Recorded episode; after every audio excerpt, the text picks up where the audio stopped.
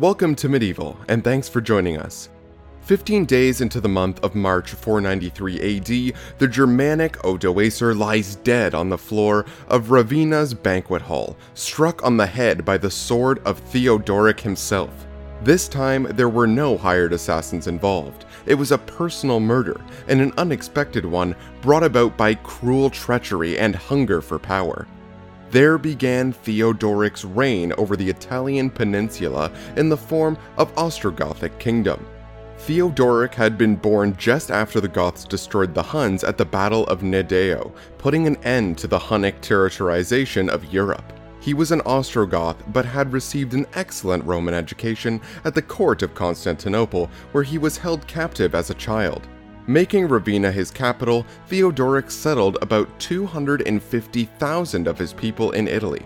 He sought to restore the glory of Rome, but most Roman inhabitants despised the Ostrogoths and saw them as dictators, using military force to hold hegemony over the peninsula.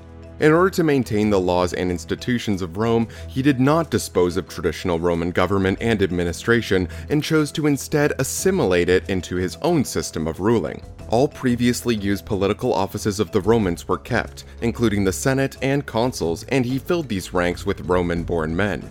However, this in no way meant that the Romans and Ostrogoths were united. In fact, Theodoric practically failed to merge both populations, and there was a sort of invisible line between both ethnic groups. He divided the population and land under different laws. There was a Roman domain, occupying two thirds of the kingdom's territory, whilst the Ostrogoths took the rest. The Roman Italians were administered by Roman officials, and the Ostrogoths continued their normal customs with different officials and authorities. Thus, a strong friction was present between the Germanic and Roman peoples, which was, in part, founded upon the difference between their religions. The Ostrogoths were Arian Christians who had been converted from the traditional paganism at an earlier date, whilst the original inhabitants of Italy mainly fell into the category of Roman Catholicism. Western Christians saw the Arian Ostrogoths as heretics, or in other words, non Christians. King Theodoric was, on the other hand, very tolerant of other forms of his religion, and freely extended protection to the Roman Catholic Church. He still recognized Rome as the eternal city, a sacred place to be respected. The idea of civilitas, meaning law, order, civilization, and peace, was highly revered in Theodoric's court, which, despite Theodoric being illiterate, was generally quite civilized. Even though the king was a dangerous man, having gained his power through the military, he still recognized that the Eastern Emperor was his overlord, and that his kingdom was a client state of Constantinople. This superiority of the Eastern Romans did not inhibit the ability of the Ostrogothic kingdom to be independent, and for negotiations between Zeno and Theodoric to be held as if the two were equals. After all, Theodoric's ultimate mission was to have a peaceful relationship between the Romans and Goths. But this was only peace. Intermarriage between Romans and Goths was strictly disallowed. Only Goths served in the army of the kingdom, whilst the Romans were not even allowed to bear arms under Theodoric's rule. Theodoric brought the territory of the Ostrogoths to its zenith, stretching from France to Serbia. Forging alliances with other barbarian tribes, he cut off the expansion of the Gepid tribe, preventing them from expanding into the Danube lands and forced the Franks and Burgundians to withdraw from the Mediterranean coast. In order to increase his influence in Africa, he arranged a marriage between his sister Amalafrida and Thrasimund of the Vandals.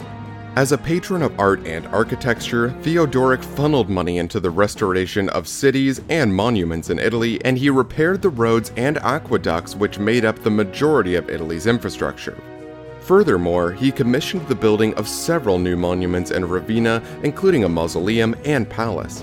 There were also several churches that sprung up in Ravenna during his reign. You can even still see the remains of them today. Although Theodoric was a violent army man, he was a good leader.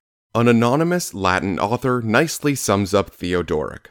Theodoric was a highly distinctive leader with good intentions towards everybody, and he governed for 33 years, For 30 years, Italy was so prosperous and his successors inherited peace, as whatever thing he did was good. Therefore, he ruled over two civilizations, Romans and Goths, and despite being Arian, he never threatened the Catholic religion.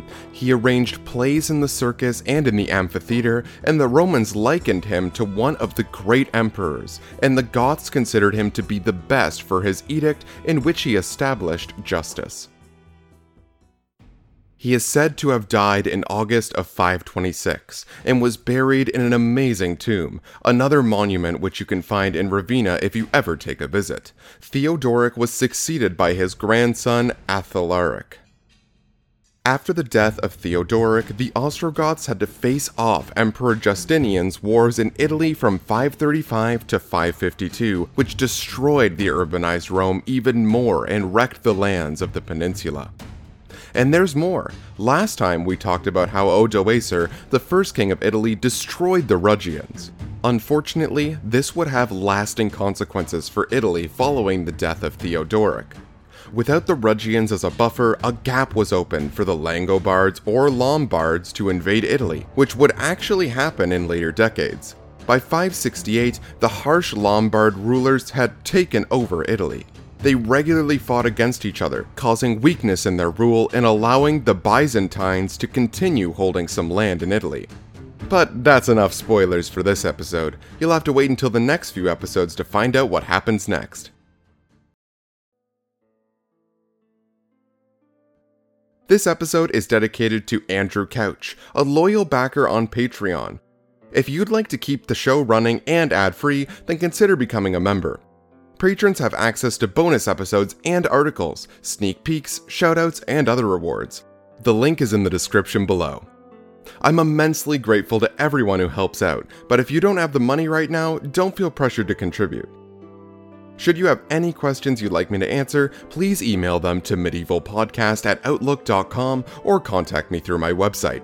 That's it for today, but I'll see you soon for more episodes of Medieval. Thanks for listening.